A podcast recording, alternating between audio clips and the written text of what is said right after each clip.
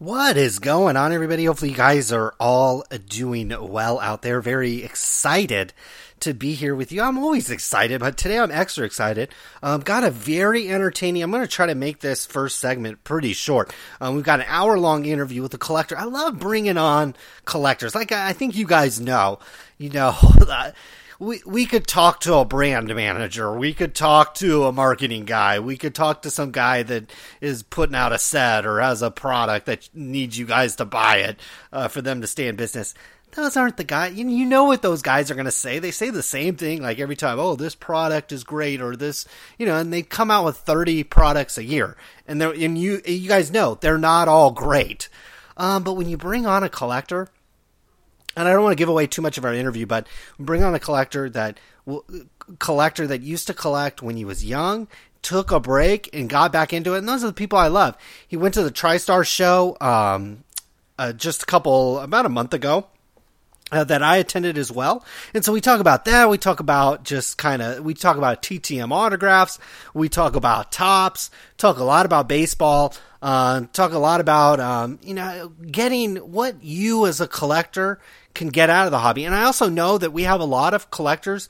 I get a lot of emails. I probably get an email almost every week of somebody that says, hey, I've been, I was out of the hobby for a while. Now I'm back. And there's these autograph cards and Topps has an exclusive and, you know, I don't know where to start. And so, uh, you know, listening to today's interview might be a great, uh, just a great thing for a lot of people out there, because a lot of, and a lot of, we might have a lot of younger listeners too, to this program that will probably go through the break in, in the hobby. I, I even went a little bit, I had a little less of a break, um, in the hobby because I worked at a card store and I was always kind of selling stuff online. I was selling, even when I wasn't buying cards, um, for myself, I was often maybe piecing f- a few of them out, uh, Um, online or whatever. And I was always selling other stuff. I was like always hustling whatever I could find at a garage sale or tickets and all kinds of stuff online. So I was always kind of in the card game, but I, I, I too took a break and took a little while off. And so it, it's great. Uh, if, if you out there are thinking about taking a break from the hobby or, or coming back from a break, um, it's a good, good interview to listen to as well. It might rejuvenate you and get you back, um, focused on what's really important Uh, in the hobby. So looking forward to bringing Matt on uh, in a little bit. And uh, but before that, let's just talk about, I have some general things that I want to talk about. Um, as I pull up my show notes, I know that makes for great radio here. I've got to pull them up uh, and my iPad is running extremely slow and cumbersome at the moment. Uh, maybe I should uh, upgrade to a new model. I got a big old cracked screen on mine uh, these days, so that's no good. But um I want to talk about the N B A draft, first of all. So we'll talk a little bit about the, not the N B A draft, we'll talk about the lottery. So not even the draft, we'll talk about the lottery. Um, Harrison Barnes, speaking of T T M autographs, Harrison Barnes, and he's going to sign autographs for free, so we'll talk about that. We'll talk about the industry summit being acquired by Beckett really quick. And my boy, my boy, Mark Sapir, former Topps employee and a gentleman that had um, an encounter, I don't know if that's the be- best word for it. Uh, maybe more of a interaction with my brother at the industry summit, I think in two thousand thirteen, when he was still an employee at Topps. And then like a month, like a couple weeks later, he quit or he like left Topps. So, uh, you know, you can connect the dots however you want. But uh, he was trying to get me off on Twitter the other day. I think he was trying to get me to go off or something. So I'll talk about what he asked, an interesting question that he had for me. Let's go to the draft lottery. As you guys know, this happened, and the Cavs got the horseshoe up there, you know what, for the third time in four years. They've ended up with Kyrie Irving.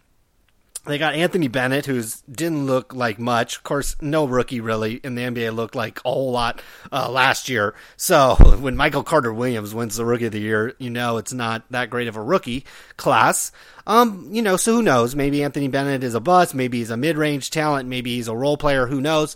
Um, but they, the, who cares? The Cavs got another number one pick. So uh, whatever lucky charms uh, the guy has, uh, it's working. Um, and I, I want all Cavalier fans out there and anybody out there that felt sorry for the Cavs uh, when LeBron James took his talents to South Beach you don't need to feel sorry for this organization anymore. They have three number one picks in four years. Uh, they have an owner who has tons of money and who apparently has been doing okay uh, after the recession with his with his loan business. Uh, so I wouldn't feel sorry for the Cavs. They're doing just fine. Uh, the Bucks, number two. I gotta, I gotta quietly say this because I'm, as you guys know, I'm married now, and so I gotta watch uh, some of the things that I might talk about on the show. But the Bucks got the number two pick, and the only thing that I remember about the Bucks is they were supposed to get the, they had the best chance to get the number one pick. They didn't get that. But the owner's daughter was smoking hot. That's the only thing I remember about the Bucks and a lot about the draft lottery. So you might want to, if you did miss the draft lottery, you might want to go flip it on replay just uh, to catch a glimpse of the, the owner's daughter of the Bucks. She was she was looking pretty good. Uh, so they have the number two pick, and who knows where they, they end up going with that. Um, but certainly they'll the Bucks need scoring. You know, I don't know who the Cavs will get, and maybe they trade out of that pick. But the Bucks need a score. And so I hope the Bucks go offense at number two because they really need some scoring. The Sixers, everybody, now is your time to sell Michael Carter Williams cards. And I say that with a fairly high degree of confidence.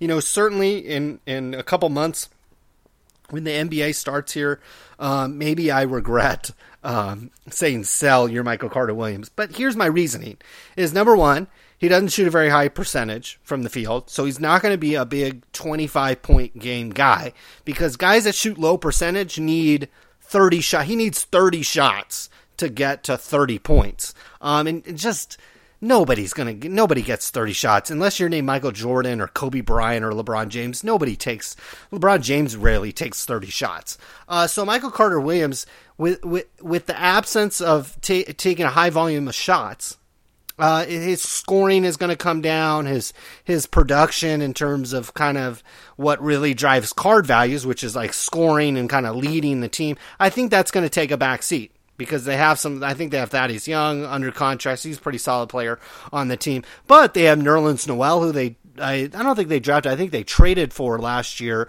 uh, in last year's draft and acquired him. He's going to play his first season next year.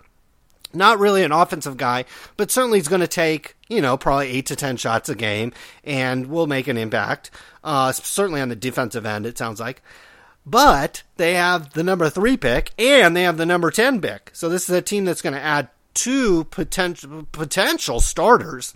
Um, and it could be that they sign a guy or they, they acquire another player um, at the Sixers. So I don't like Michael Carter Williams. Uh, you know, I think you could just sell now because we're going to have whoever the Cavs pick, whoever the Bucks pick, whoever the Lakers and Boston pick, those guys, everybody's going to be paying attention to these upcoming rookies in the draft lottery. So I would maybe sell out of the high end, you know, the guys that are selling for a lot, and really just Michael Carter Williams.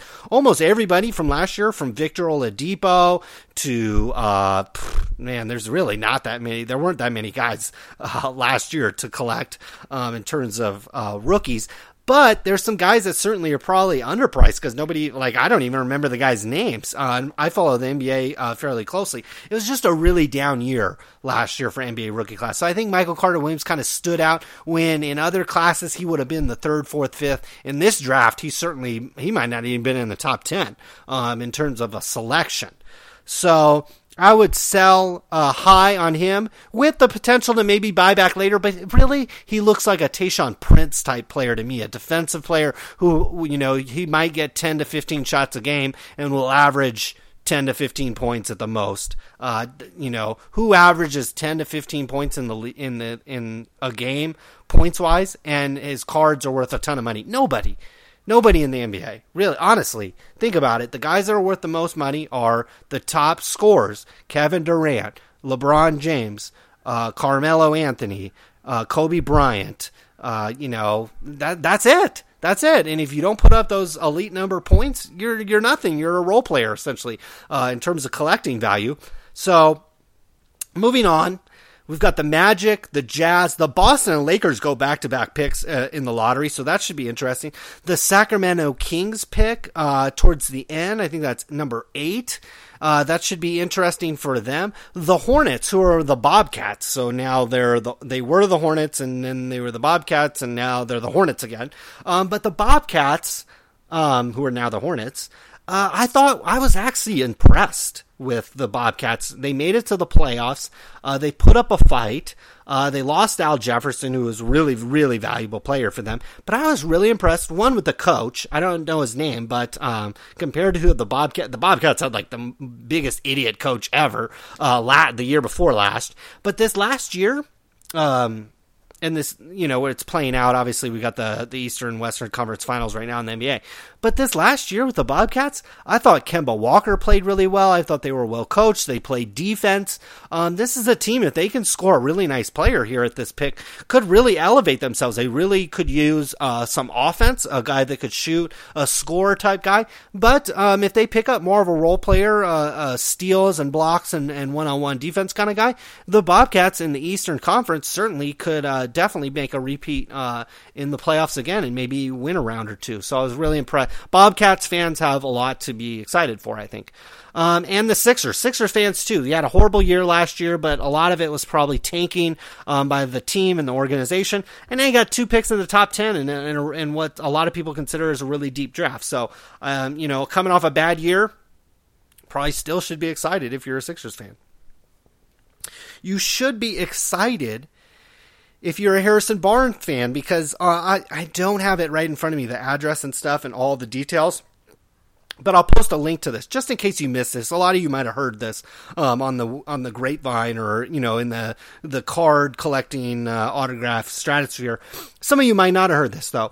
Uh, Harrison Barnes, a guard, if you're not familiar, for the uh, guard forward for the Golden State Warriors, typically in a reserve role, Um, with their previous coach, Mark Jackson, t- typically like a sixth man off the bench type guy. We'll see with Steve Kerr. We could talk about Steve Kerr and kind of the, the coaching carousel that happened in the N B A or is happening in the N B A.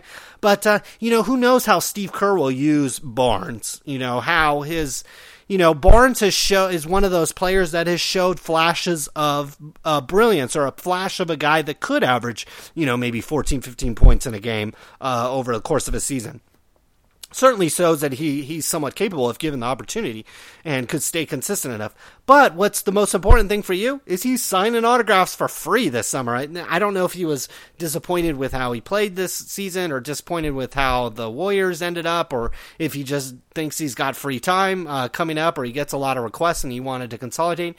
But on his Facebook page, Harrison Barnes posted that he will sign uh, T T M autographs for free. So he'll let you, um, he has a P O box set up. He has specific instructions. He wants you to take a photo of you in front of the card or the item and send that in a, obviously a self-addressed stamped envelope and a handwritten letter. So you gotta, you gotta jump through some hoops a little bit uh, to get Harrison Barnes autographs. But typically you're doing this as we talk to our, our guest Matt here in a little bit. We talk a little bit about, you know, what you got to go through to get uh, uh, through the mail autographs. And it's not just, you know, put some cards in an envelope and send them out and have the player send it back to you. You know, you want to uh, connect with the guy a little bit. Let him know that you're you're a fan. You're not just trying to get his cards and, and turn around and sell them, or, uh, you know, trade them for your next stick of bubble gum or whatever. So I thought that was interesting. Those of you out there that, that are fans of Through the Mail autographs, Harrison Barnes looks like all summer is going to be signing autographs uh, in between training and watching T V, it sounds like. Uh, so, hey, Harrison Barnes, uh, go get him. Beckett. This came across the wire, I think, when I was on my honeymoon a week or two ago. Beckett acquires the Industry Summit in Las Vegas. So, uh, but they retain, what's his name? Um, Uh, Kevin Isaacson. They Beckett kind of retained him, I think, almost like in an employee role. I think, you know, I could speculate here. I don't know what's going on. I don't have any inside information. I didn't really even like dig into the story or talk to anybody that might know uh, more about what's going on. And you might have heard through other people maybe uh, more of what's going on here. But for for sake of entertainment, I'll just be on here speculating whether it's right or wrong.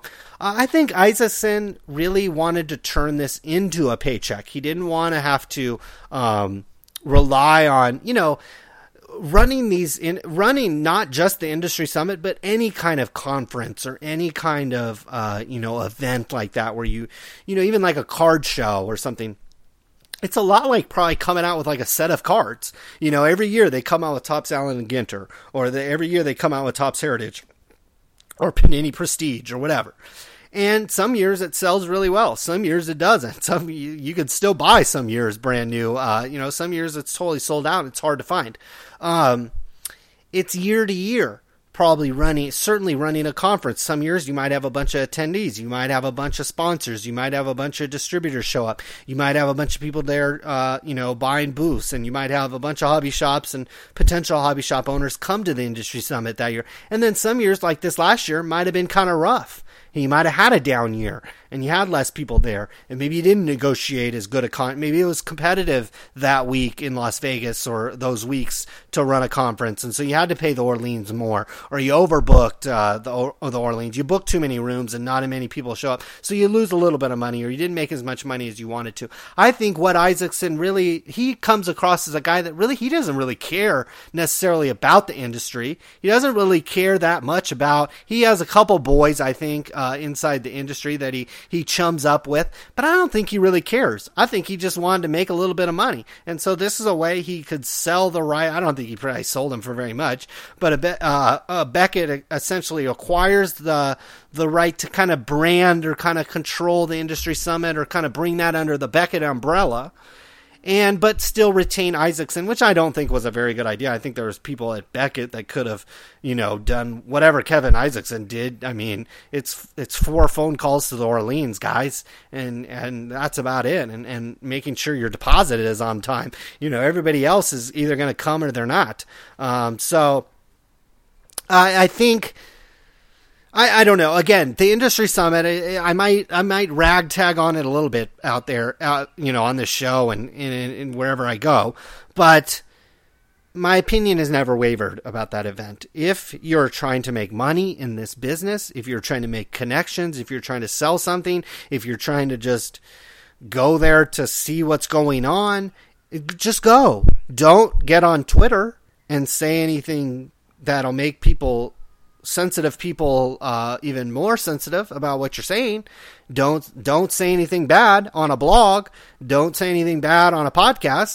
Keep your mouth shut and show up in Vegas, and you'll be able to show up every year and nobody will care about you, and you can go and it'll be it'll be they'll take your money and you get your black box and whatever else, and that's it.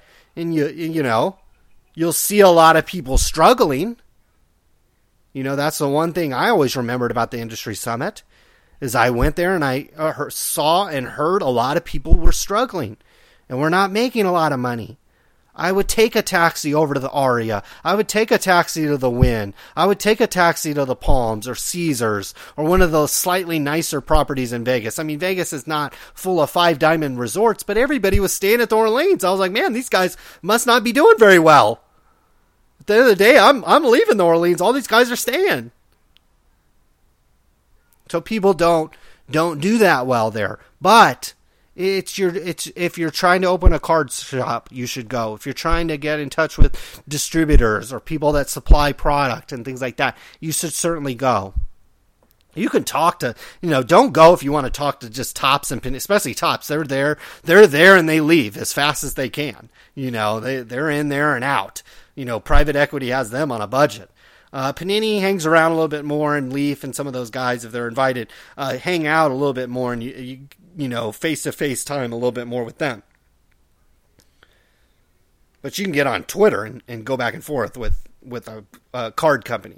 But certainly, if you're trying to get in with distributors and things like that, go to the industry summit. Go next year. Go the following year. Save up your money or whatever it is, and go. I, I strongly cons- I strongly encourage you to go. Um. But just know, it is a kind of a butt kissers boy club kind of summit. And they want to keep it that way because nobody's making any money. You know, it's like a boys club. Nobody makes any money. Nobody's like bawling it out. So they got, they got to protect their space there at the industry summit. So be prepared for that.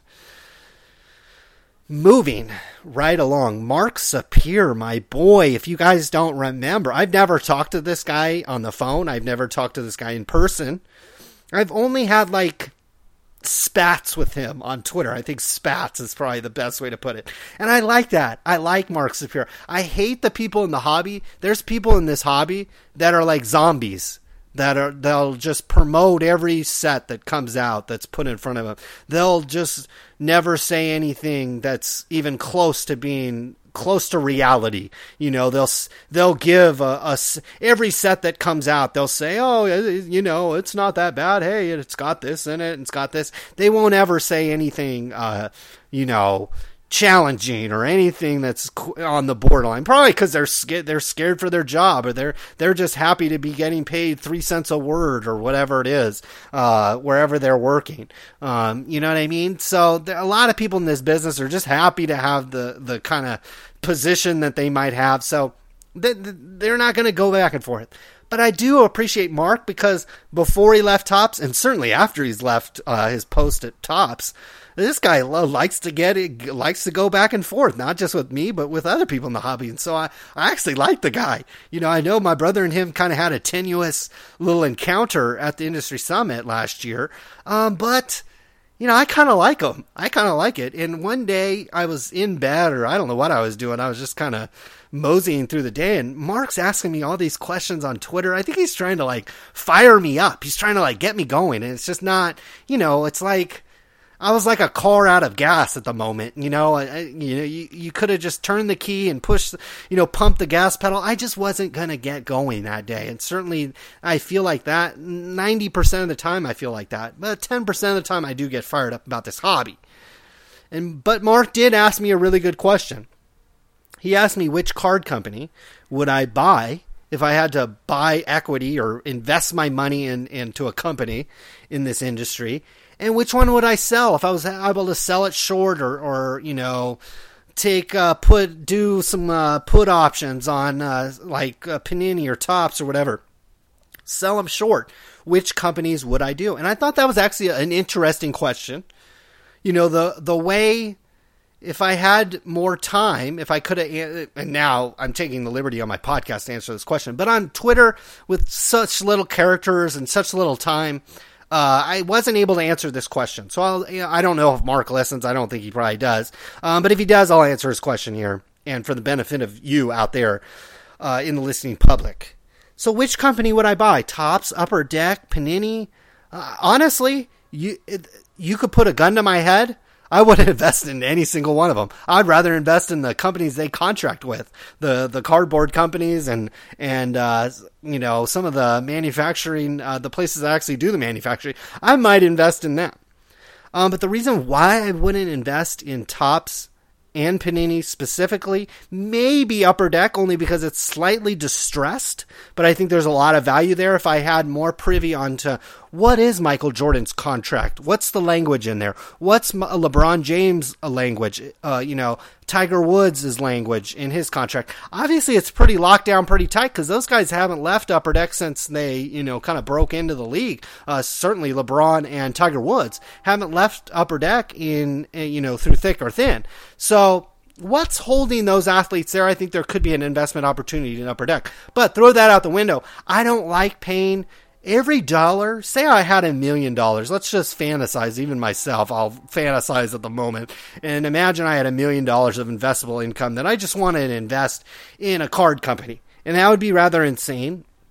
Let's say I wanted to do that. The reason why I wouldn't invest in, I wouldn't invest in Topps or Panini is mainly because, like, twenty percent of the money, if I it, it loaned, if I invested a million dollars, really I'm only uh, investing maybe like six or seven hundred thousand dollars, because the N F L is going to take a cut more than, you know, not, not technically, but for every dollar I invest in the company, every dollar in sales they generate off that, it twenty percent goes to the M L B, goes to the players, goes to memorabilia, goes to autographs, goes to employees, goes to overhead, goes to corporate B S. And I really don't want to invest my money in that. And we talk with our interview guests on today's program, Matt, we talk how C- uh, the Topps doesn't have a C E O. They don't have a leader. I'm not going to invest, you know, ninety percent of the time, ninety-nine percent of the time, I'm investing in boring funds with low expense ratios and just kind of index funds, vanilla type funds that, you know, no sexiness, no real, uh, you know, not levered, or, you know, it's just not a, it's a relatively boring investment for most people. I find it exciting, but I sometimes, I often take steps out and I'll buy individual stocks and I'll buy, you know, uh, random stocks here, here and there. But honestly, I, I'm, it's few and far between. But when I do, when I do find a stock that I want to invest in, rare, it's a little bit about the company. It's a little bit about the product they sell, but it's often about leadership. It's often about who is the C E O. What's his attitude? Look at Amazon, guys. Amazon hasn't made money in a decade and a half, at least fifteen years. Amazon has never made money. Never, ever. But look what the C E O's done. He's certainly gotten rich, and he's gotten a lot of it. If you, you know, invested in the early days of Amazon, you've gotten rich too, along with them. So, I mean, maybe he's pulling, maybe he's really good at pulling the wool over the eyes of investors, but he's certainly done it really well for the last fifteen years. And he seems to, you know, Amazon is like this, is this like enigma, you know, it's fifteen, we're going on fifteen years of, you know, proof of concept, uh, you know, and they're still, oh, we're still growing. We're still a, a growing tech company. Ah, that, that's some leadership right there. That's some uh, Wall Street uh, shenanigans that, you know, I certainly wish I would have had, you know, some Amazon stock way back in the day. Um, so you're often investing in leaders, and Topps doesn't have a leader. So I certainly wouldn't invest in that. I probably, Honestly, I'd probably, inv- if I had to invest money, if somebody had a gun to my head and was like, you have to put this money into the, the card business, I'd probably go with one of these unlicensed guys. More than likely, I'd go with like Leaf, because it re- he is at least puts a face. Some of these guys, some of these like heroes in sports and a lot of these other ones seem like kind of pump and dump operations.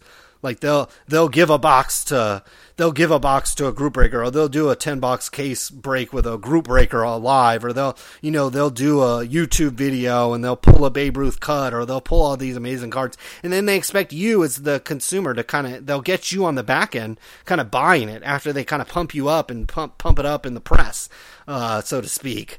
I don't like those kind of operations, but, um, you know, some of this repackaged stuff, you know, there's better profit margins there, and there's, you know, probably easier to deal with, less, uh, less license, less corporate B S. So if I had to put my money down, I'd probably put it into some unlicensed thing. Or honestly, it, it, it wouldn't cost much to start your own card company. I mean, yeah, if you want to become as big as, um, you know, Topps, or certainly Panini, who's kind of a, a global kind of brand. They have a lot of other companies that are, you know, feeding into the balance sheet.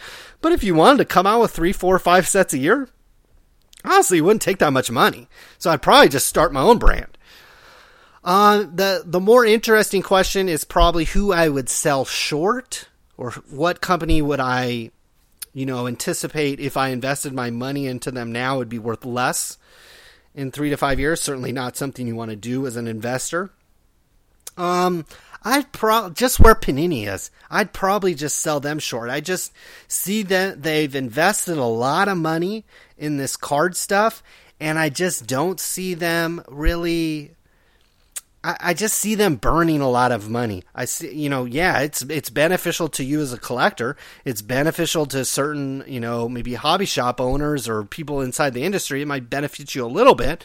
Um, but Panini's just missing the mark with a lot of their products. A lot of their products are priced um, extremely high and have, you know, really, really high price points. So I'm not a big fan of that. We we also talked to, uh, talk about that uh, with our guest on today's show about these price points, you know, where we're at in this industry where it's two hundred bucks, three hundred bucks, four hundred bucks. And sure, that can go on for a while. You can get the gamblers to spend their money uh, on those kind of products. But after a while, the money, you know, the money gets raked out of the hobby. It gets put into the N F L, the owner's pockets. It gets put into the players' pockets, um, probably deservingly. Uh, it gets put into agents' pockets. It gets put into U P S and FedEx. It gets put into distributors' pockets. It gets put in, you know, Panini and Topps make a little bit of money probably um, at certain times of the year as well. Um, so they got to get their money. At some point, people that are spending two, three, four, or five hundred dollars uh, on hobby boxes, they're going to run out of money, or they're going to run out of a desire to spend that kind of money month after month, week after week. So you either got to replace them with a new sucker, which isn't happening, I don't think, uh, at a breakneck speed, or those guys end up running out of money. Like I said, their their money kind of just gets, you know, yeah, they they hit a card and they sell it and they buy more product. but the odds are just not in their favor. And after a while, they, they end up running out of money. So I don't think Panini's strategy is good enough. They have a lot of one hundred dollars, one hundred twenty dollars, one hundred fifty dollars, one hundred seventy-five dollars, two hundred fifty dollars products. They don't have a lot of sixty dollars products. Whereas if you think of Topps, Topps Chrome, not that expensive. Bowman, Bowman Chrome, really not that expensive. Regular Topps, not that expensive of a product. Topps Heritage, Topps Archives, Topps Gypsy Queen, Topps whatever, Topps Opening Day, Topps uh, whatever. Go down the line. There's a lot of sets that Topps makes that are in that seventy-five dollars range, sixty dollars to one hundred dollars range. Much more comfortable, uh, you know, kind of uh, box. Whereas Panini comes out with a one hundred fifty dollars, two hundred dollars box every other week. So I don't think their strategy is right. I think that, you know, they're going to have to change their strategy at some point to end up competing. But we'll see. We'll see. That is about all I have for this very first segment. This is going to be an extra long show. I hope you guys enjoy it. When we come back, we're going to be going right into our interview. Um, I like hit the record button and we just we just got going with Matt, um, a collector who, like I said, was collecting early on, took a break. Like a lot of us, we got to, we get to high school, we get to you know college, we get a job, we get a wife, or we get interested in women or cars, and we kind of put cards on the back burner. But he's back and he's collecting again, and so we'll have his story for you right after this. You know, Matt, talk to us a little bit about, um, you know, getting back. It sounds like you were in the hobby maybe as a young man, and and it seems like you maybe took a break from the hobby or collecting cards, and now you're back into it. Talk to us a little bit about, let, let's start all the way back in the beginning. It sounds like you collected cards when you were younger. Talk to us a little bit about that and, and the kind of stuff that you used to do when you were younger. Well, it's kind of funny. In, in retrospect... Um, as a kid of the eighties and nineties, uh, my collecting kind of followed the cliched, you know, rise and fall of the hobby itself. Um, when I was a, a little kid, like, you know, five, six, I have an older brother who's sixteen years older than me, and the easiest way to gain points with your kid brother is to bring him baseball cards. So, you know, my first memories are of, you know, eighty-six and eighty-seven Topps.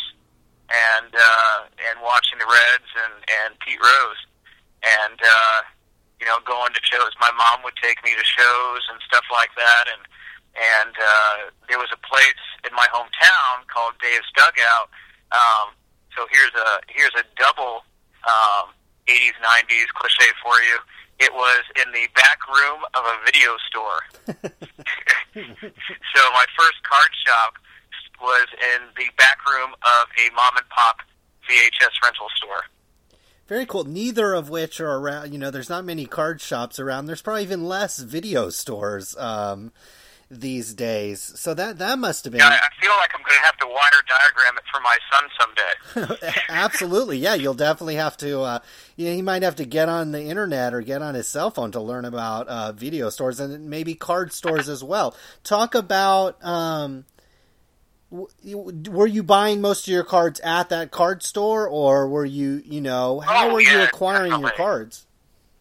Oh, yeah, definitely. Most of, well, the ones that my brother didn't just gift me, um, most of them were from that store, and as Dave's Dugout went from being a dugout to an actual store, um, I followed him, you know, in that town, and he would have been, he had been an acquaintance of the family for a couple of decades previously, and uh, my first pack that I can remember buying in the dugout were those. Remember the uh, the Legends of Baseball cards? Yes. They had like yeah, they had like gray borders, and you know right. you'd get you know random uh, you know questionable legends, but uh, right. old timers. And then uh, the first real set I remember buying was at a, at a Shell gas station. I would go every week and buy ninety Upper Deck. Okay. You know, that is a whole dollar for foil packs. Right. And I would buy ninety or ninety-one Upper Deck, I think it was. And uh, just from there, my mom would take me to shows, or my brother would take me to shows. And probably the, you know, and then going up into high school, you know, I was kind of into it and collecting and, and more into the team sets. You know, I was into the Reds, and then I followed the Yankees a bit. And um, and then uh, the last real search I can remember pre-internet um, was I would go to all the shows looking for Thurman Munson cards.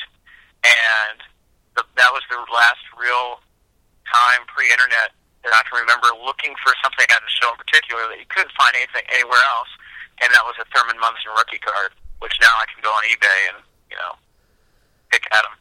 Right, so, you, you have a large selection now. Um, yeah, so then the you know then the, the industry crashed, and that just kind of coincided. I didn't crash with the industry; it just kind of coincided with, you know, I was a high school kid getting ready to go to college, had a lot of things going on, and you know you just. you know, you kind of fall away from it. So that was kind of my start in the hobby and how I kind of drifted away as you're interested in, you know, uh, your car and girls and work and, and college at that time. Right, yeah. Being, you know, eighteen, nineteen, twenty years old, th- those kind of things tend to overshadow uh, baseball cards and things like that. But, it, t- you know, uh, as you get older, you get a little more nostalgic and, and you...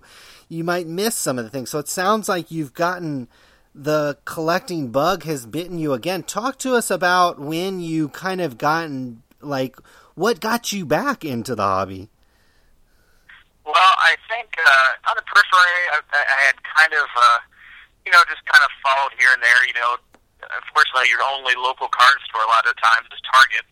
Right. And, uh, you know, occasionally I'd pick up a pack just to see, you know, what they were like these days. And, And, uh, you know, I thought uh, uh, the Heritage sets were cool, and uh, Topps Heritage, and uh, we occasionally just pick up a pack, you know, once every six months or so, just to, to take a look at them. And, and then, uh, um, so really it was uh, just a gradual getting back into it, and I had my, my little boy, who's now eighteen months old, and uh, his first his first or second word was baseball. And nice. he, he shouts he shouts it as much as he can. He's actually watching Reds Cardinals right now. Oh, um, so he he is a Energizer bunny, but he will sit on your lap and watch baseball all day. And and that kid loves the game. So it's something. It, and my wife is a diehard member of Tribe Nation. She's a Cleveland girl. Okay. So being a baseball family, it just has kind of become a natural outgrowth of something that I can maybe do with him. Excellent, excellent. So you, you talked about, you know, Topps Heritage and, and, you know, talk to us, you know, you, you went from collecting kind of legends and nineteen ninety Upper Deck all the way into the new era of cards. Talk to us about um, maybe... that discovery process. You took many years off from collecting, and now you came back and there's autographs, there's serial numbered cards, there's twenty-five different sets a year now. Um, there's all yeah. these different kind of parallel cards. There's just a lot going on in the hobby. Talk to us about kind of your, your like entry back into the hobby and maybe discovering all this. Well, it's kind of like it's you know it's kind of like going back to your hometown and half of Main Street is closed up. It was right. it was it was weird in that you know I didn't know that Topps was exclusive with M L B. You know I didn't hear about that. Um, I, what do you mean? There's no such thing as Don Russ or you know right. or, or Upper Deck only you know has unlicensed cards and yeah and and. This sticker company is the only other real, you know, because Panini's a sticker company. Right. So you're like, well, this sticker company is the only other people have cards, but their cards where their helmets are cut off at the top or something like that. And and so, uh, and as far as the, um, uh, and so it was really weird coming back to, you know, it's like coming back to your hometown and most of the stores are closed up and all you have is Topps. But now you have all these different Topps brands. And, uh, you know, what kind of Topps do you like to collect? And what are the inserts and all that? And I was, I've been very shocked coming back in that the player themselves, the players themselves don't matter as much as the perception of worth of the card. It is it is odd to me coming back after fifteen, eighteen years where you used to get super stoked if you pulled a Don Mattingly, just any base Don Mattingly, that's all it was, was base. If you pulled a base Don Mattingly, that was like your day. And and now it's like, well, this one's numbered to four hundred, so I'm not as stoked as, you know, this one that, you know, is only numbered to fifty, which is, you know, still only worth five bucks.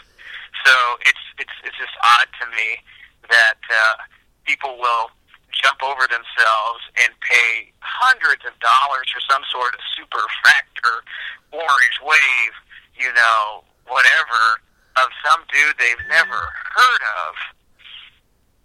And, you know, Derek Jeter's going into the trade pile. yeah, so, exactly, exactly. How so that has shocked me the most. What have you? What have you? So it sounds like you haven't gotten caught up in kind of the big, the big hunt for the the big hits, the one on ones and type cards. What have you focused on now that you're back in the hobby? What what particular cards um, are you set building? Are you player hunting? What what are you kind of focusing on? Well, it's been kind of interesting because. Um, As I mentioned in your in my email to you, it's kind of been a, a, a year-long, not to make this sound deep, uh, journey of self-discovery um, and coming to terms with collecting for yourself. And, you know, well, what is it that I want? Uh, you know, I can go online and I can look at almost any card I want, but what is it that I really want for myself in my private collection, for my personal collection? And, uh, and I, I, you know, at first I thought it was just autographs.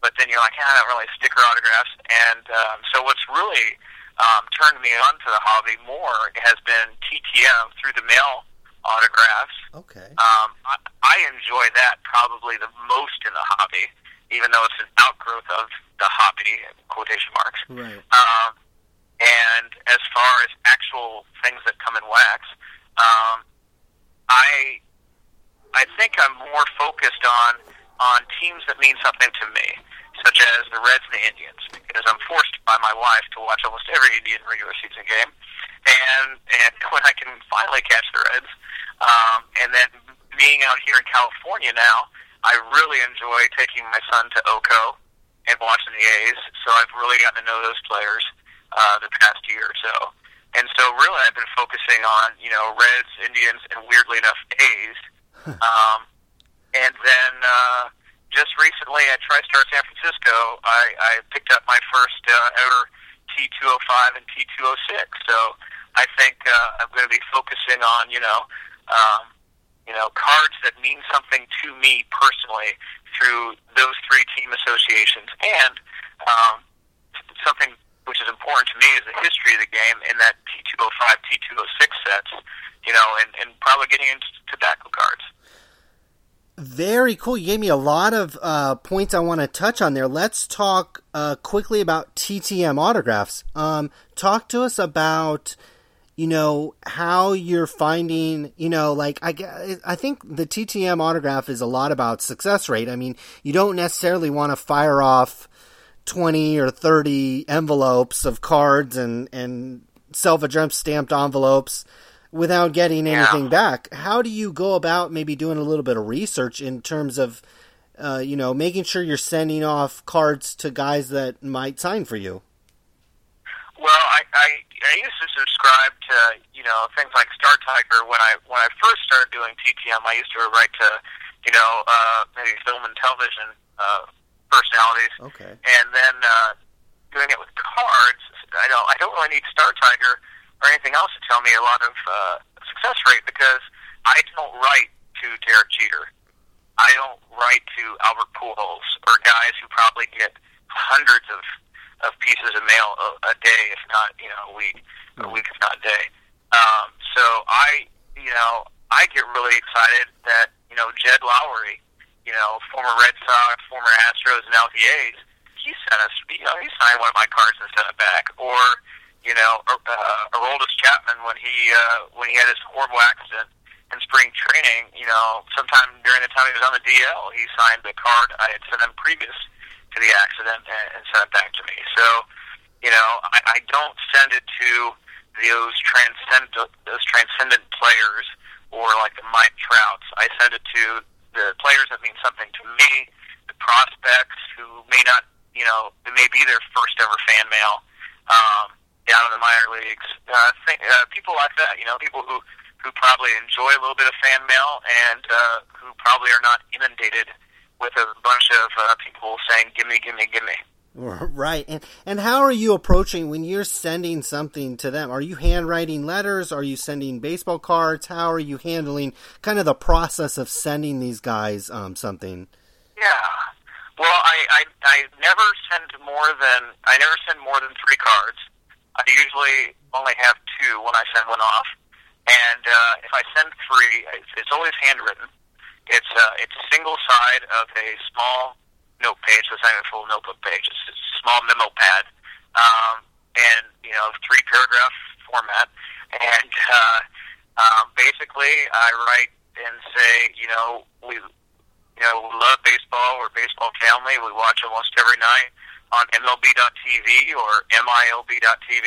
Right. And uh, and that uh, we uh, and I usually put in a couple lines that are specific to that player, like, hey, I'm sure you'll get healthy soon. I hope the Tommy John surgery over over the winter went well, and, and we're sure you're going to get called up, or you know, something along those lines. And then if I include three cards or so, I always I always put in a line near the end. Feel free to keep one or two of the cards for yourself, because these guys don't get free product.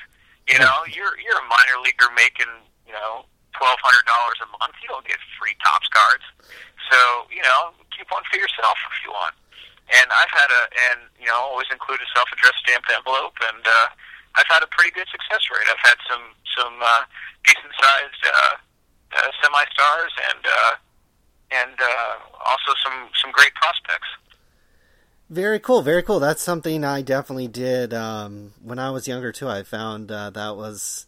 Back then, that was one of the easiest ways to get their autograph. They didn't come out of the packs and weren't didn't have ex- exclusive autograph deals and stuff like that. So it was it was one of the more um, fun ways to get uh, autographs. Talk to us about yeah, it's like yeah, it's like Christmas when you go to your mailbox.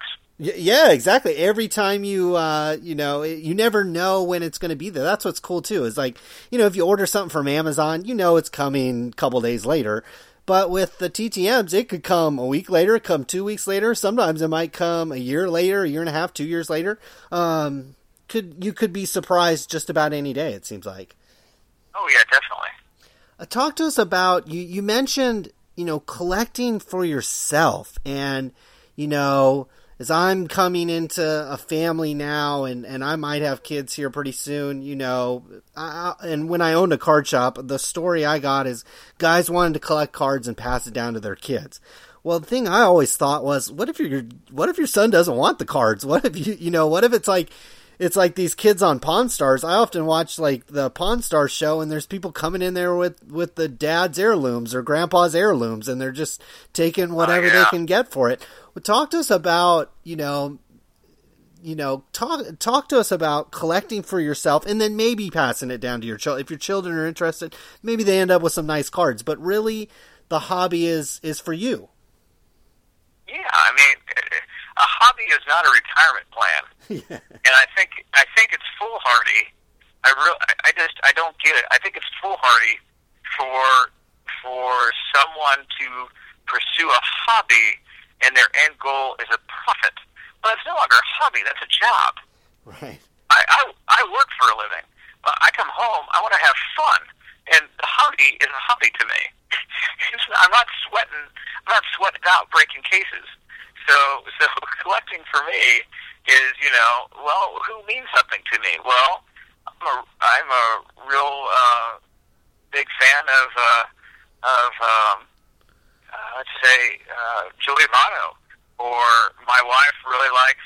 Um, oh, heck, Chisenhall has been doing awesome this season right. for the Indians. So you know, yeah, they don't have like a lot of Topps Museum collection, you know, gold bordered black cards with silver signatures, but you know, they got stuff out there. That's some nice product, and you know, it means something to you. So, so that's what I collect. Something that means something to me. I watch these guys play almost every night.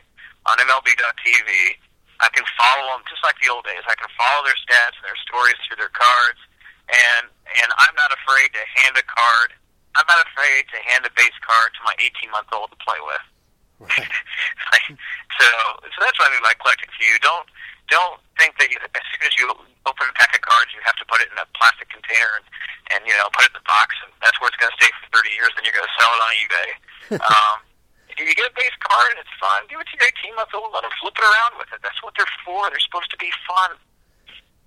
Absolutely. It's supposed to be fun. And um, talk to us about the TriStar show. You went to that. I went to that. I think it was on a Friday. I, I'm not sure what day you went. Uh, talk to us about the TriStar show. Was that your first time um, going to that event? And, and talk to us a little bit about that. That was my first show in about, like I said, about fifteen to eighteen years. Wow. So it was a little different, but a lot stayed the same. Right. I think a lot of those dealers had been there fifteen, eighteen years ago.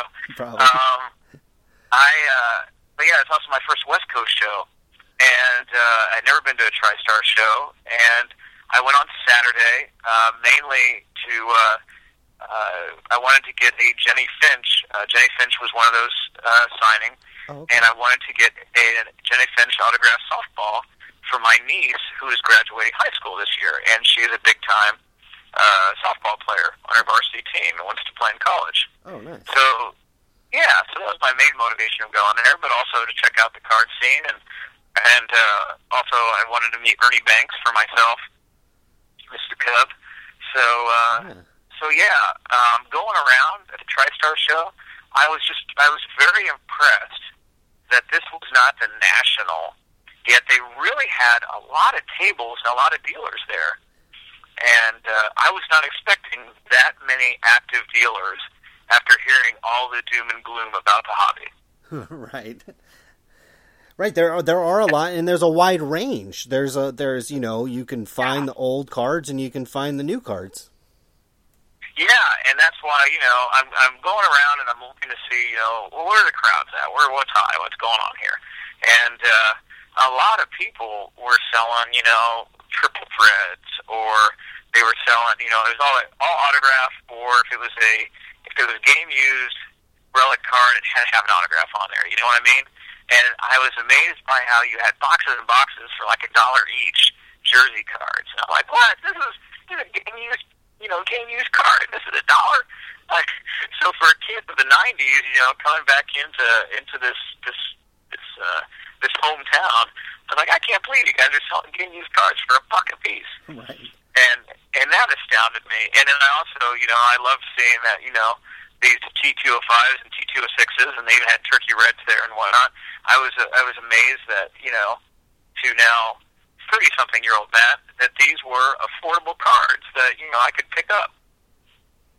Yeah, absolutely. And, and, and so are you focusing more, uh, now that you're back in the hobby, I think back back in the nineties, it seemed like, to acquire a lot of the cards, you kind of had to open the packs. There wasn't eBay, and there wasn't, you know, you could trade and buy and sell, but it wasn't quite as liquid as it is now. Um, how has that dynamic changed for you? Are you picking up more single cards now, or are you still dabbling in packs and boxes? Well, it's really weird. Uh, it, it, I, I sound so um, unfocused. Uh, but it's really just, uh, you know, me feeling things out. And uh, my first real experience with Modern Wax was last year. Uh, Blowout Cards had their uh, Black Friday sale, okay. uh, Thanksgiving week. And, you know, that was kind of exciting. You're waiting for the new sale to post up, if anyone doesn't know. Uh, they have like a real-time yep. sale that pops up every couple minutes. A new box will be on sale, and yeah. they've got a ticker that tells you how many they got left. And... Um, And so I bought a couple blasters of like twenty twelve uh, picks and prospects, and you know twenty twelve Bowman and things like that, and a box of uh, Pro De- Pro Debut, and uh, so uh, that's really my first experience with Modern Wax, and that was fun to bust. I mean, it wasn't you know a thousand dollar card in there, but it was fun to bust and. You know, get these prospects, and to me it was like, oh, look, I can send these out P T M. Um, but then uh, going to TriStar um, and hearing your radio show about, you know, uh, raffles and whatnot. Uh, so I'm going around TriStar, and your brother was right. If your brother is going to listen to the show, tell him he was right. I could not believe he had it on the button from the Chicago show uh, or wherever he was at. I couldn't believe all the nurses that were working their husband or boyfriend's table uh, of, of Fox and Case Breakers. Yeah, they put them to work. I tell you what, these these ladies, they, they these guys have gotten extremely fortunate with having ladies there by their side. Um, as you know, the TriStar location isn't glorious, and it's not, uh, you know, not by any means. Yeah, and I talked to I talked to most of them because I was just fascinated after listening to your brother talk. And it's like you hear about this, and you're like, oh no, he's exaggerating. There's no way. Yeah. And I always I had to bite my tongue, going, "You're one of them." de- de- definitely one of the loyal uh, ladies in the hobby that are sticking by sticking by their oh, man. My wife would. My wife would. Oh my gosh, she she would never put up with that.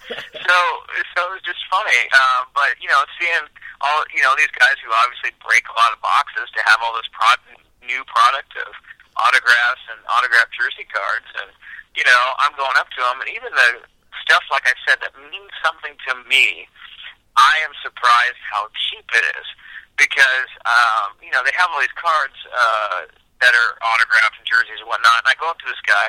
And he's got a whole bunch of, of, of the uh, glass cases. And I said, well, how much do you want for Malone? Malone is a, a pitcher for the A's. Right. And I go, well, how much do you want for this? Uh, it's a twenty fourteen Museum Collection, uh, three game-used swatches of his jersey. It was really cool. It had pieces of his actual patches and whatnot, and it had his signature. And how much do you want for that? And he goes, ten bucks. And I couldn't help myself, and I said, I'll give you eight. And he's like, that's, that's cool. And I was like, are you kidding me? Like, this was eight bucks? You tell me that if I went down two booths uh, down and I bought a fifty dollars pack of Museum Collection, I could possibly get this eight dollars card? I mean, it was just, the economics of it amazes me at, at what the modern guys, the case breakers or the, or the box breakers, of what they were going after. I mean, I just didn't, the economics floored a kid who, from fifteen years earlier, you know, just did not have this this atmosphere going on where, you know, well, this isn't as shiny as this is. Exactly, or just not as low serial numbered or not prime patches. Talk to us a little bit about that, how... That's the same damn card. It's just serial. The stamp on the back's just a lower number. Right, and they and they come out with, you know, however many of those cards. It's not, I mean, there's that one set. It might be limited in that, but they come out with twenty sets a year and have that guy's autograph in all that, in all those sets. Talk to us about, you know, back back in the nineties, you know, you could have pulled a, a, a one per box insert and it was a rare card. Could have pulled a one and two or three box insert and it was it was a chase card. Now, like you said, three color autograph numbered is an eight dollar card. Talk to us about the just if if that's if you're still trying to get over that, or or what's your thoughts on there? Well, I'm I'm thinking. You know, I don't feel as if I'm the sucker here. You know, because I lived I lived in Vegas for over three years, and I was a Vegas veteran before then, and an Indian reservation uh, casino veteran before then. So I've been around the carny circuit, right. and so and, and so I didn't feel like I was the sucker here. I was I felt like I felt like um, for probably a thousand bucks a year, if that. I bet you for less than a thousand bucks a year. I could probably go on eBay or on the message forums, and I could probably acquire just about any card that probably would mean something to me. But, you know, you got guys spending thousands of dollars breaking cases and, and whatnot and trying to do this or that, and God love them, they're subsidizing the hobby. Right. But I didn't feel like I was the sucker who bought the two hundred fifty dollars box or whatever it is for a box of Museum Collection. I was the guy who threw you a bone so I could get the card I wanted. Exactly. Talk to us about, um, you mentioned the forums. It sounds like you might do a little bit of trading, or you kind of do some stuff on the forum. Talk to us about, get. I mean, that that in the nineties wasn't even around. Talk to us about kind of that whole whole thing, you know, getting on forums, one-on-one kind of uh, trading. Oh, I'm an, I'm an epic failure. I, I, I was an epic failure on the forums. Um, so so I I break a box of, uh, so I pick up a box at the TriStar show of uh, twenty thirteen uh, Bowman. Okay. Um, and so Bowman Chrome. And I got a magenta rock shoulders. Okay. Just by just by just by his name, I think he's a cool prospect. But you know, he's, right. he's in prospect. He's probably gonna he's probably gonna make the majors someday if he stays healthy. So rock shoulders, I get a magenta number two twenty five, nice. uh, which means it's a shiny card with a magenta border. And and so I throw it out there with a couple other retractors, and some guy comes back to me, and he says, you know, hey, uh, what do you want for the for just the rock shoulders, you know, magenta? And I say to him, you know, hey, shipping included, um, shipping included, ten bucks. Sorry, I can't do it. I was like, okay, it's numbered to twenty-five. I thought that's what you guys liked. so, so, so I I came back to him and I said, I'll tell you what, seven bucks, including shipping, because it cost me like two fifty to pack it up yeah. and over and. So I'm like, seven bucks, including shipping, I'll send you this card just so I can get a positive rating. Mm-hmm. Um, and, and the guy never responded back to me. And I'm like, what am I doing wrong here? And so, uh, you know, another guy posts on, on the vintage, you know, forum or sub-forum, hey, I'm looking for uh, near-mint Mattingly rookie cards. Uh, pictures, please. And so I post up on his forum. I go, here's pictures. Here's a B G S seven near-mint. Uh, Mattingly, along with an ungraded Opeachy, and here is a, I kid you not, I saved this from the eighties, here's a cello pack, three-pack uh, of the same, of uh, the eighty-four Topps, of eighty-four Topps, you might find one in there too. Wow. I said you can, I said you can have it all for twenty-five bucks. And And the guy never got back to me. And I, I'm thinking, what what am I not doing here for you fellas?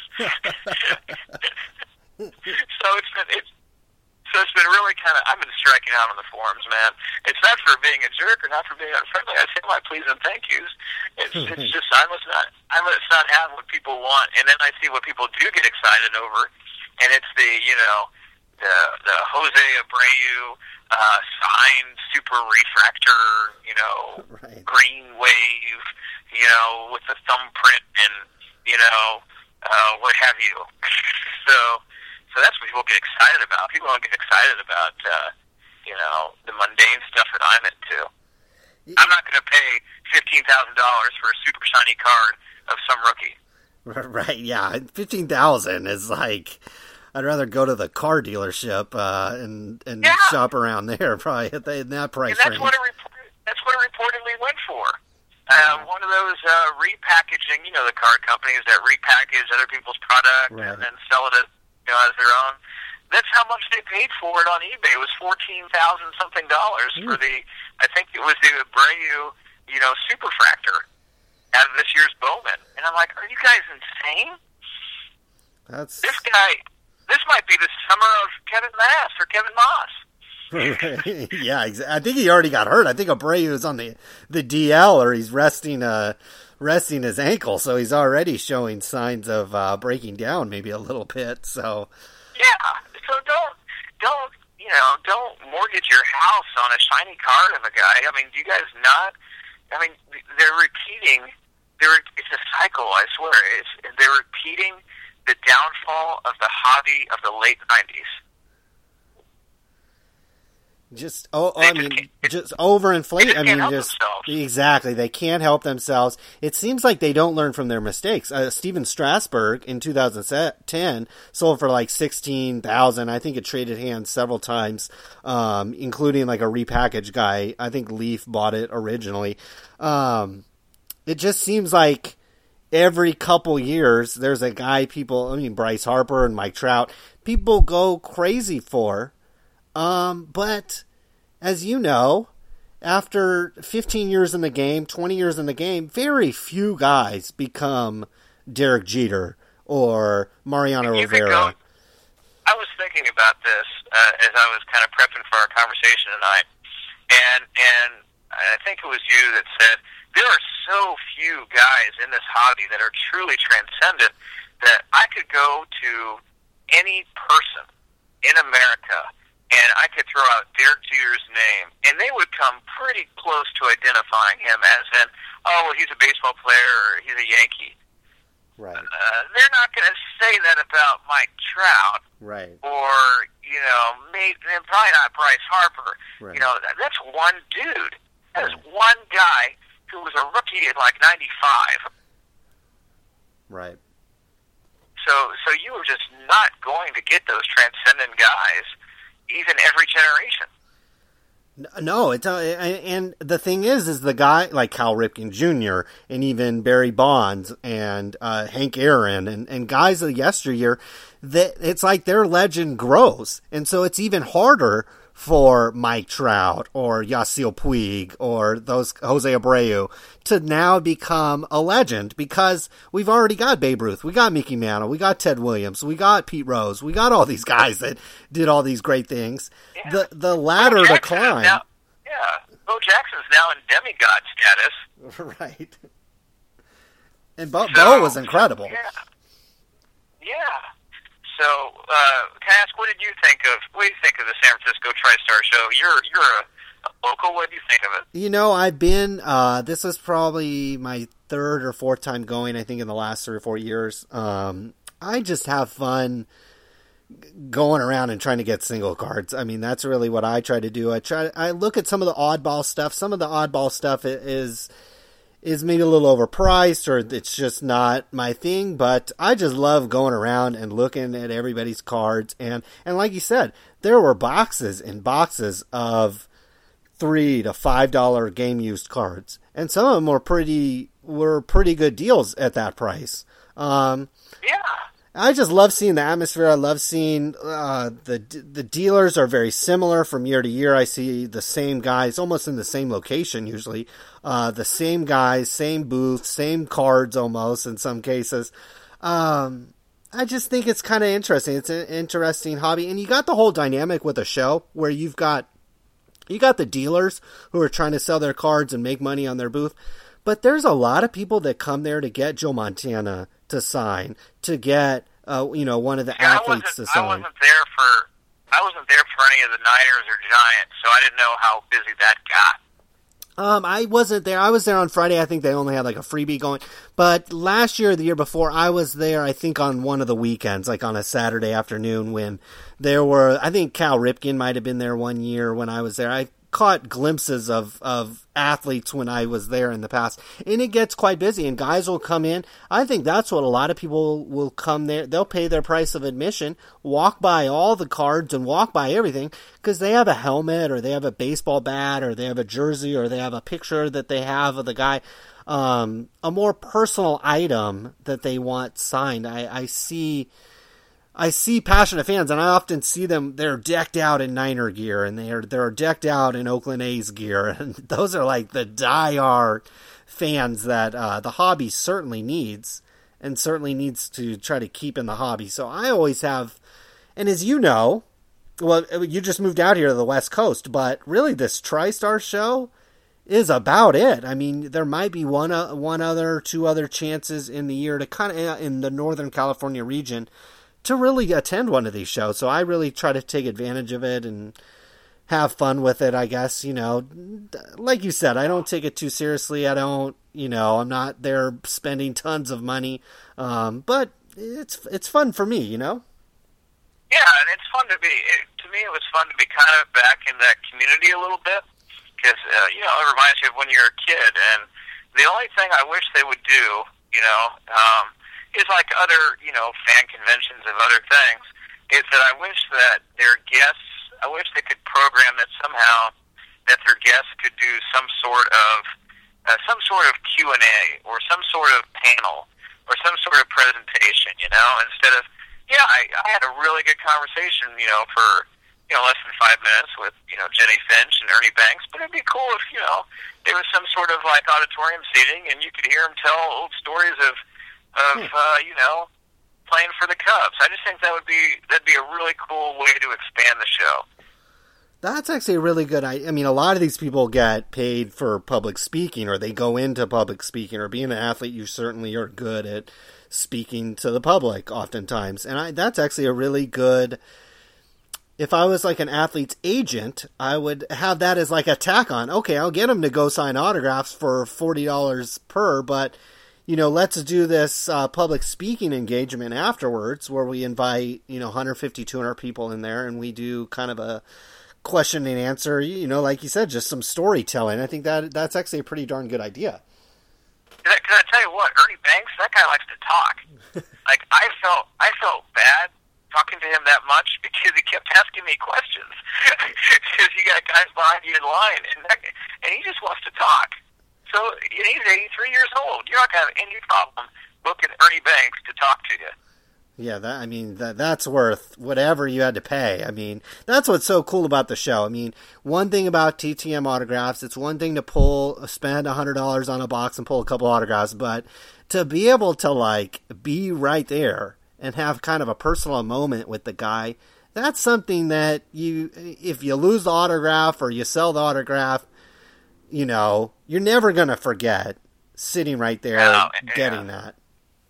Yeah, and I had him sign my ball, uh, uh, Medal of Freedom, Ernie Banks, because he just he just uh, received the Medal of Freedom from the president last year. Oh, okay. I mean, so but he wanted to talk about, you know, he wanted to talk about that a little bit. You know, it's something different for him to talk about. It's a different inscription than what everybody else asks him for.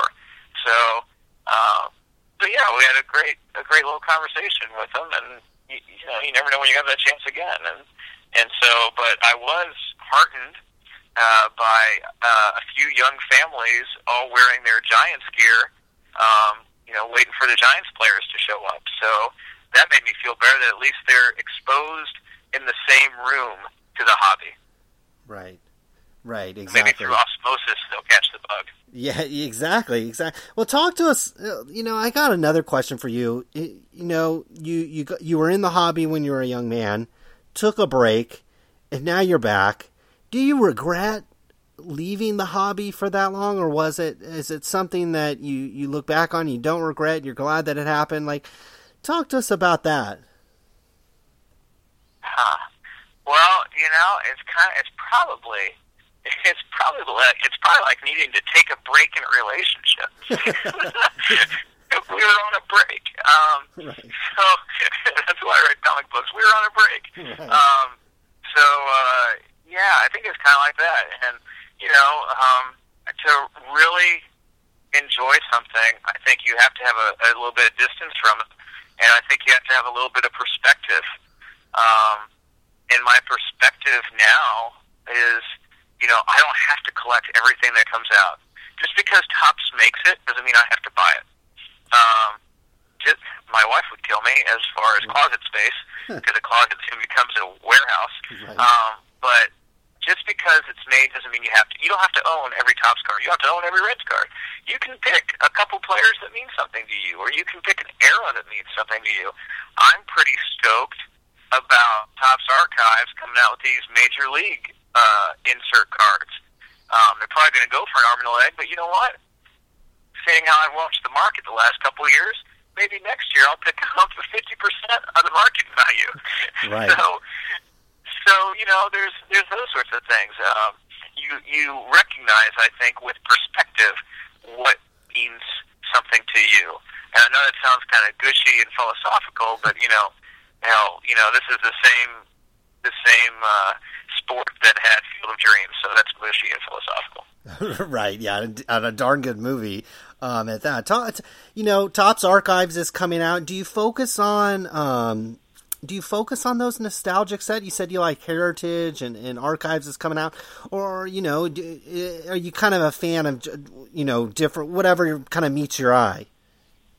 Yeah, I, I like. I'm, I'm a design guy. I like you know if he's got a cool design and it's accessible. You know, I am not the guy that you're going to sell, even though I could probably afford it. I am not the guy that you're going to sell the two hundred fifty dollars box of cards to. I'm just not. I'm not your market for it, because I'm just going to pick off, you know, the guy who did buy that box. I'm just going to pick off the ones I want from him when he's desperate to make back half his money. Right. Um, I'm that guy. Um, so die. And I think that, you know, guys that I care about are in that checklist. You know, that's that's what I'll pick up. Um, but I have to really be into it to buy, I think now, a box or two. And that's like your Pro Debut and your, your Heritage Minors and things of that nature, because I like the T T M aspect, and, and I like those and I like those prospects. Are you selling any cards? You know, um, are you selling any cards online? Is are you replenishing your uh, hobby budget that way, or are you are you strictly holding on to everything that you get? Well, I'm failing at trading, and I'm failing at selling on forums. So I, I, you know, I might throw a couple up on on eBay and, and see what I can get for them. You know, a buck here, a buck there. But, you know, I've I've got a full-time job, but, you know, more than a full-time job that keeps me pretty occupied. And, you know, I don't rely upon uh, upon selling my, my, I guess, industrial waste uh, in order to subsidize my hobby, right. Because it, it's just a hobby. But um, and that's what I go into it for. And if it's a base card that I'm not going to use for anything else, well, I'll give it to a little guy to play with because he likes playing with them. Um, so, yeah, I'll probably... I'll probably, you know, stick my toe into eBay here in the next couple of weeks and, and see about, you know, selling some raw cars. But I am not the type of guy who's going to, you know, overnight buy a uh, a P S A or, or Beckett grading membership and send off, you know, Bowman Chrome to be graded. I'm just not that guy. Yeah, that, I'm glad those guys are out there because they subsidize me, I guess. Exactly. I mean, just, oftentimes I was at the San Francisco show. I was buying two dollar graded cards, and it was Brett Favre's and Joe Montana's and Michael Jordan's, and I was like, "This is great," because the just to get it graded costs a heck of a lot more than two bucks. Um, now, isn't it weird? It is, it is bizarre to me that, that these cards. You know, maybe you know, you and I are just the kind of guys who, you know, we care more about the gamer players than we do about, you know, the prospectus of the portfolio. Right, and, uh, you know, what I always find is it seems like in cards, there's it seems like guys are always, there's always like a liquidator. There's always like a, a, a Walmart or a Costco of a certain card. A guy willing to take just rock bottom prices. Um, you know, certainly not for like Jose Abreu and some of the really red hot guys right at the moment. But, you know, for almost anybody of yesteryear, you can get on eBay or get on just about anywhere and find it for a discount or for a pretty darn good price. Um, and so I think just having some patience and, uh, you know, like you said, don't get caught up. If the guy's hot this year or he just threw four touchdowns in a game or whatever, it might not be the best time to buy his cards. But a year later, when nobody cares about him anymore or that there's four other guys that people care about, that might be the time to uh, spend a little bit of money on the guy's cards. Well, well gambling addiction is sad. And and, right. and having lived in Vegas, yeah. um, I, I, I played... I, I would occasionally enter um, the the poker tournaments that, you know, most casinos, if people haven't been out there, most casinos in Vegas will have some sort of a scheduled poker tournament where you all pay in a certain amount, and depending upon the number of players, that's how much you're going to, the tier winnings at the end, you know, first, second, and third. Right. Well, there's also the money game that's like a rolling twenty-four hour seven game going off to the side. And that is where the big money is, right? And I, I've only done it once, and I lasted like twenty minutes, and I never had a more horrible time gambling in my life because you were you were gambling against people who they they were there with the single purpose of paying their mortgage, right. And so they they had a dead look in their eyes. They they didn't enjoy what they were doing. They were basically. It was the same look as if they were mopping the floor for a living or, or, or doing whatever for a living. They were there to take your money because that was their job, and they were going to use that to pay the mortgage or get their wife off their back or what have you. Right. I saw guys at the TriStar show buying armloads of, of boxes of wax that were the same look. And I'm like, are you even a fan? You don't even look like you're enjoying this at all. And, you know, I just think that's just one of those things where it, it's it's another way of gambling, and it's so much easier to work for a living. Yeah, absolutely. Yeah. And, and it's much, you know, the, the heart medication and whatever, you know, opening boxes to try to pay. I mean, playing poker to make a living is hard enough, let alone trying to open boxes of cards of athletes whose values and whose careers are taking turns at every, you know, moment of the day. Uh, just seems highly, highly. Are you surprised by that amount of gamble that, you know, back in the day, you got a case of cards if you were a dealer, you got a box of cards if you felt really lucky, but usually it was a couple packs here or there. Are you surprised by the gamble that is out there in the hobby these days? Yeah, because I thought we learned our lesson in the nineties. Right. I really, I am shocked at the amount of gambling, and that's what it is. That's all it is, is gambling. And to some of these guys, probably a lot of guys, is, right. is pure gambling.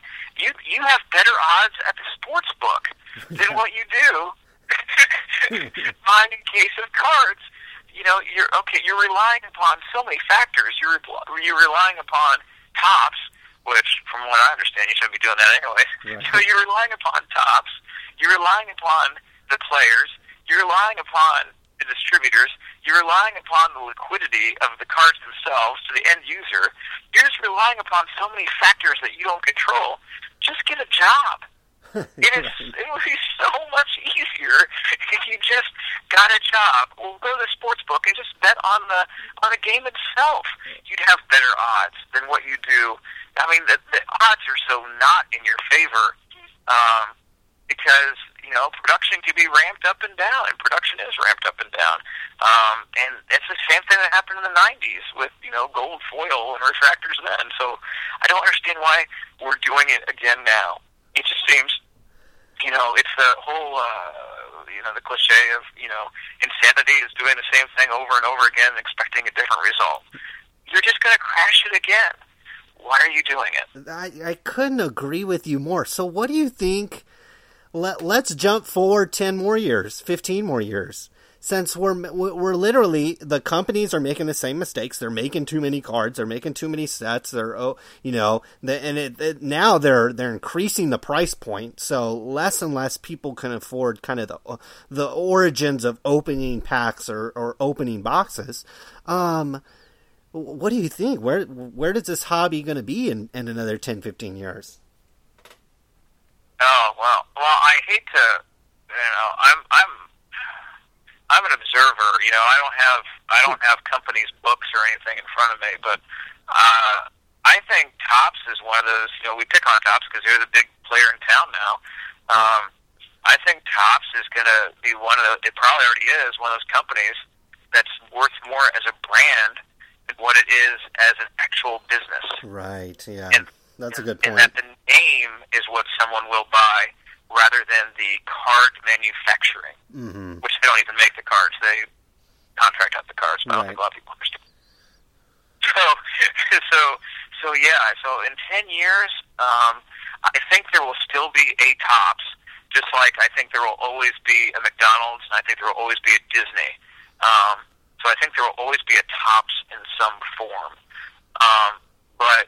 as far as what they're producing and at what price points, it might just become, you know, it might just become a game for the rich. But then again, as people have stated on your show, rich guys don't like being treated poorly. And huh. and you might have a guy with better funds than me who uh, who finds his way into the business because he's he's ticked off and uh, he decides that he's going to compete with Topps. So I think I think you might see um, if. Just to get out a crystal or a magic eight ball, I think in ten years you might see um, some sort of, you know, deep-pocketed, fan-led rebellion against Topps exclusivity. That certainly would be interesting. It certainly would be, you know, I always, you know, baseball cards are the genre, and, and Topps has kind of a stranglehold on that. But inside the U S right now, I mean, nothing's hotter than N F L football. And Topps and Panini kind of have control of that. Um, so, I, you know, Topps is Topps' reign as kind of the number one card manufacturer is, is is certainly there, and they've certainly been doing it the longest, and they've had quite a bit of success. Um, like you said, creating brands and brand names that are recognizable. it will be interesting to see ten, ten years forward. You know, is Upper Deck still around? Is Panini still making cards? You know, how many ownership groups will these will these companies go through? Does does that make you any less confident buying the cards, or is that something that's just part of maybe doing business? I, I, I see it as kind of like, you know, I've bought a couple Panini, you know, Prisms drafts and prospects, and, you know, I, I think they're nice and shiny and whatnot, but um, I, I think that it doesn't hurt my purchasing because I don't buy for, I don't buy it as part of my investment portfolio. Right. I, I don't, I don't consider my card collection part of my investment portfolio. I consider my card collection, you know, I mean, heck, I keep most of my cards in an album, which I'm sure a lot of guys would have a heart attack with because I don't keep it, you know, in a in a in a uh, acid-free box, you know, behind layers of plastic. I keep it in an album because I like to flip through the pages and read them and see them and and and, and that. So I consider myself a user. I don't consider myself an investor.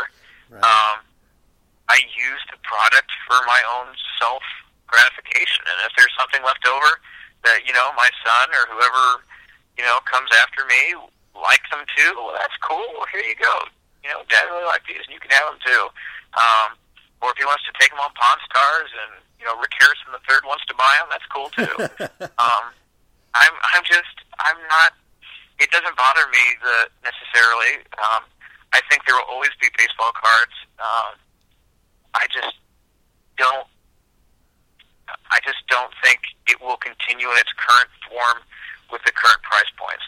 If if I were a deep-pocketed guy starting my own company, I would create something along the lines of Opening Day, which is Topps, you know, I don't even know what Topps is trying to do with Opening Day. Um, but they're, they're ninety-nine cent price point. I would I would start a card company with that, and you would get an insert every once in a great while, but they would be chase cards. Um So I know we're kind of veering off into what would we do, but you know that's, no, that, that's what I would do. That's great. What you got? Any other thoughts of what you would do? I mean, you've you've gotten the a, a long perspective on this hobby. You know, way back when you took a break and you're back. What are some things that you know now that you're back? What are some things that you would improve?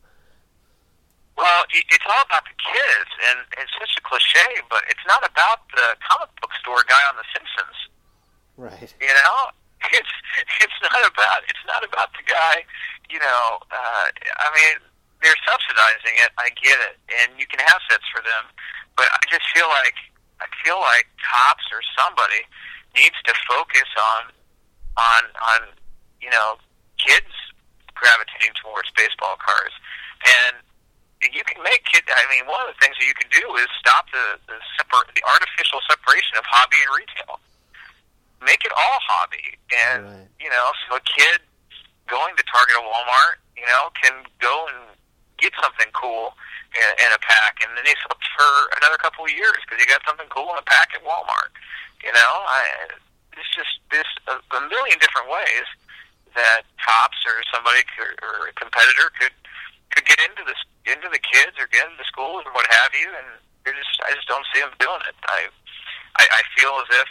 I, I don't.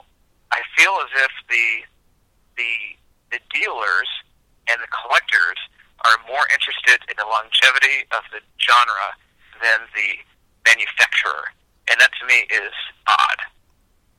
Absolutely, yeah. It almost seems like the manufacturer is only looking towards the next set or maybe the next year, but you know, who's looking two or three, four or five years down the line? You know, if if there are no kid, if it is a two hundred dollars, if you got to make, you know, to spend two hundred dollars to get a box or spend one hundred fifty dollars to get a box or more, you know, where where are the kids going to be in, in ten, fifteen? When, when you and I are ready to sell our, our, you know, our kids don't want our cards, well, we might want to sell them. If there are no kids and nobody got, you know, nobody started collecting cards in the, you know, from here on out, we're going to have nobody to sell to. Our cards aren't going to appreciate. Our cards aren't going to, nothing's going to happen there. Um, I, oh, my son's going to pick them up for pennies on the dollar. Right, yeah, he might. There might be an opportunity. That's right. And I just find, I I couldn't agree with you more, that I find that the the people in charge of selling this pro, these products and making these collectibles, they don't care who's, they don't care what happens in five to ten years, you know, because they just figure they'll have some other set to come out with, or they might be at another company working somewhere else. It just doesn't seem like there's any... any focus or any direction into growing sustainably, maybe getting some younger people back involved. Because as we see with you, you got into, if you never had gotten into collecting when you were young, I don't know if you would have gotten into collecting later on in your life. I mean, it just seems like yeah, it's, I don't a, know. It's a great entryway to get kids when they're young, when they're, you know, pre-high school. And it, like you said, everybody, when they go to high school, you, you get more involved in cars and women and video games, or getting a job, certainly making some money. Um, but, you know, you can always have, you always come back to it a little bit later in life. And if kids aren't getting exposed to it, the, you know, they're not going to come back in in, in yeah, ten years. I'm, yeah, and it's just I and, and people who you know say that you know kids don't appreciate the history of the game or whatnot. Kids kids appreciate the history of the game. They they hear about it from the announcers and whatnot on the games, or when they go to games. I mean, a kid can't. You go to a Giants game and a kid can't ignore it when they're walking through Willie Mays Plaza, you yeah. know, or going to McCovey Cove. Um, the history of the game is going to be there. It's just that uh, the genre may change, and I shouldn't feel as if I'm doing charitable outreach by by purchasing Topps. I, I shouldn't feel that way. I should not feel as if I care more about your about your legacy than you do. Right. And and that and that to me is, is a bizarre thing. It, it's it's it's uh, it's just bizarre. And yeah. and you've been. I, I assume that you or your brother have been to the. the Industry Summit, Las mm-hmm. Vegas. I've never been. Mm-hmm. Uh, have you Have you ever met the Topps guys? Do they like baseball cards? Um, the Topps guys. what I, What I would say about Topps is um, a lot of the guys doing a lot of the work are younger, a little bit younger, right out of college, first type, first kind of job kind of thing, first serious type full time job. I would say the problem with Topps is there is no leadership. There's no C E O. There's no face of the organization. Like Michael Eisner is an owner, but he's like a minority. He owns twenty-five percent of it, and it's like an investment group. So him personally owns, you know, a micro percentage of, uh, for a guy of that wealth, a micro business for him. So there really is no guy that you can put your finger on and say, he's Topps. He's the C E O. He's in charge. He's the leader. He's providing direction. I think that's the main problem with the company. That's why they have gaps in customer service, and they have gaps in, you know, maybe product collectability or product uh, kind of desirability. Some products are great. Some are, you know, not even worth looking at. And I think it's just a, a matter of leadership at that company. You don't have somebody there, you know, cracking the whip and kind of running the ship. It's just kind of, you know, some a mix of twenty-year-old guys, some guys that have been in the industry for a while and have worked for, you know, several different companies. It's just not – I just don't see leadership at Topps, and I think that's the one thing that they're lacking. And certainly – That is sad to me. That is sad to me because in my business I am a leader, and, and I, I'm expected to do certain things, and it's just I it is sad to me that a company that is such a big part of Americana is is rudderless, and and it's it's kind of depressing in a way. But you know what? I'm still I'm still going to buy what I like and not get caught up in the politics of it or the next super shiny thing. And it's just it's a hobby, but it is sad to me that you know it's it's kind of it, like you said, then it is rudderless and there's no captain at the helm. And. And and that's a that's a horrible state of affairs. But I think there will always be baseball cards. I just think, in my heart of hearts, I think there is going to be some sort of deep-pocketed fan-led, you know, rebellion against Topps exclusivity. There's a there's a there's dozens of ways to get in. There's sideways. You know, you've got all the independent leagues. You got the Mexican League. You got, you know, South America is wide open. Um, Australian baseball is is is. You know, getting bigger and bigger every season down there. I mean, granted, they're not the M L B. You know, nothing will be the M L B. But there's lots of ways to go in sideways and impress M L B that, hey, this exclusivity thing's not working out for you guys, um, because this other company is uh, doing it right, and they don't even have your players. Right. That's what I would. That's what I would do personally. If if I had the the time and backing, that's what I would do. Is come in sideways and just, you know, here's proof of concept at Topps, and we don't even have your name players, or proof of concept to the M L B or to the Player Association. We don't even have your names or your players, and this is how we're outperforming Topps. How's that exclusivity deal working for you? Right. It certainly would put some pressure on that and those negotiations as they come up every year, you know. I mean, if you're a company and you're getting pushed by all these non-licensed guys, it sure would make me second guess being, you know, like, would I want to negotiate that exclusive deal at that point? Now it's like, man, I got to pay all this money for this exclusive deal, and all these other guys are, are beating me to the market and, and getting more agile because they don't have maybe some of the regulations that, that I would have to go through at Topps. I find it, uh, you know, I think we're kind of in a... Um, a transition period maybe for Topps. I, I honestly believe the company that owns it or has control of the brand now would like to sell it. I think they probably would like to move on and maybe uh, get it. To, that's why they don't have. That's why they're not paying a leader a hundred thousand dollars or more a year to lead the ship, is because they they don't want to they they don't want to spend that kind of money. So they, I think they certainly would like to to move that asset on at some point. Um, you know, hopefully. Hopefully soon, in my opinion, but, uh, you know, never, nothing ever happens too quick in this hobby. Yeah, and you know what? They, do they have an incentive to change when they have, you know, degenerate gamblers buying, you know, hundreds of thousands of dollars of cases and, and group breaks and all that nonsense? I mean, do they, they the, the the invisible hand of the free market isn't pushing them necessarily. No, and that's that's exact. That's a great point. They have people buying their product. They don't have to pay a C E O or have a C O O or have a C T O or have all these big C-suite guys that they got to pay six figures to each. So you can run this business with, you know, maybe a middle manager and a bunch of college kids. And, it, you know, for private equity, that might seem like a pretty sweet deal. So a part of me admires a little bit in a way the Topps has been kind of run very leanly and very, um, you know, not, not, ve- not like a very large business. It's not run like a really large corporation. It's run, like you said, more of like a brand that is kind of uh, spitting out cash flow because the brand is so recognizable and popular and they have an exclusive license. Um, it's an interesting time uh, to be. Certainly, you picked a great time to get back in this hobby.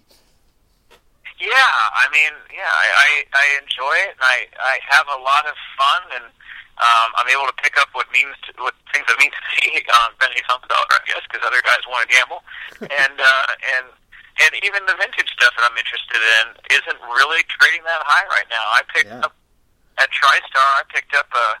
a T two oh five Miller Huggins, you know, Reds card, and a, and a T two oh six John McGraw, um, you know, Giants card, and I got both of them for less than one hundred fifty bucks, and I'm like, wow. Are you kidding me? People, you know, okay, go walk over to the shiny cabinet, I guess. Right. I mean, I've actually seen Miller Huggins Monument in Old Yankee Stadium, and I know who John McGraw is, and you guys are just walking by, going to the shiny stuff. Right? Yeah, exactly. Are you guys... even going to know? Are you even going to know who these who, who these guys are in two years? No, chances uh, are, chances are not. Well, Matt, we've had you on for quite a while here. You got any uh, closing words for uh, the collector base out there? Just, just have fun. It's a hobby. It's not a retirement plan. It should not be part of your investment portfolio. Yeah, yeah. Just have fun. And if you have a toddler, throw them some baseball cards because they like throwing them around, and they're going to get dinged up. It's part of the fun. Right, exactly. Exactly. Well, Matt, thanks for uh, thanks for coming on today. I really enjoyed talking to you.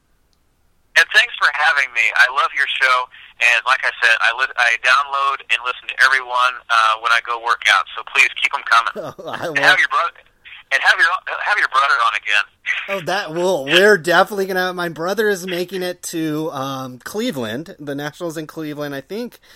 uh, in a month or two. I think it's coming out. I hear a lot of people talking about the National, so it must be coming up. Um, so we'll definitely bring him on, maybe before that, uh, but certainly during the National. Um, there's always uh, lots of interesting things. Well, yeah, we'll bring him on, and we'll we'll put the explicit uh, tag on the podcast.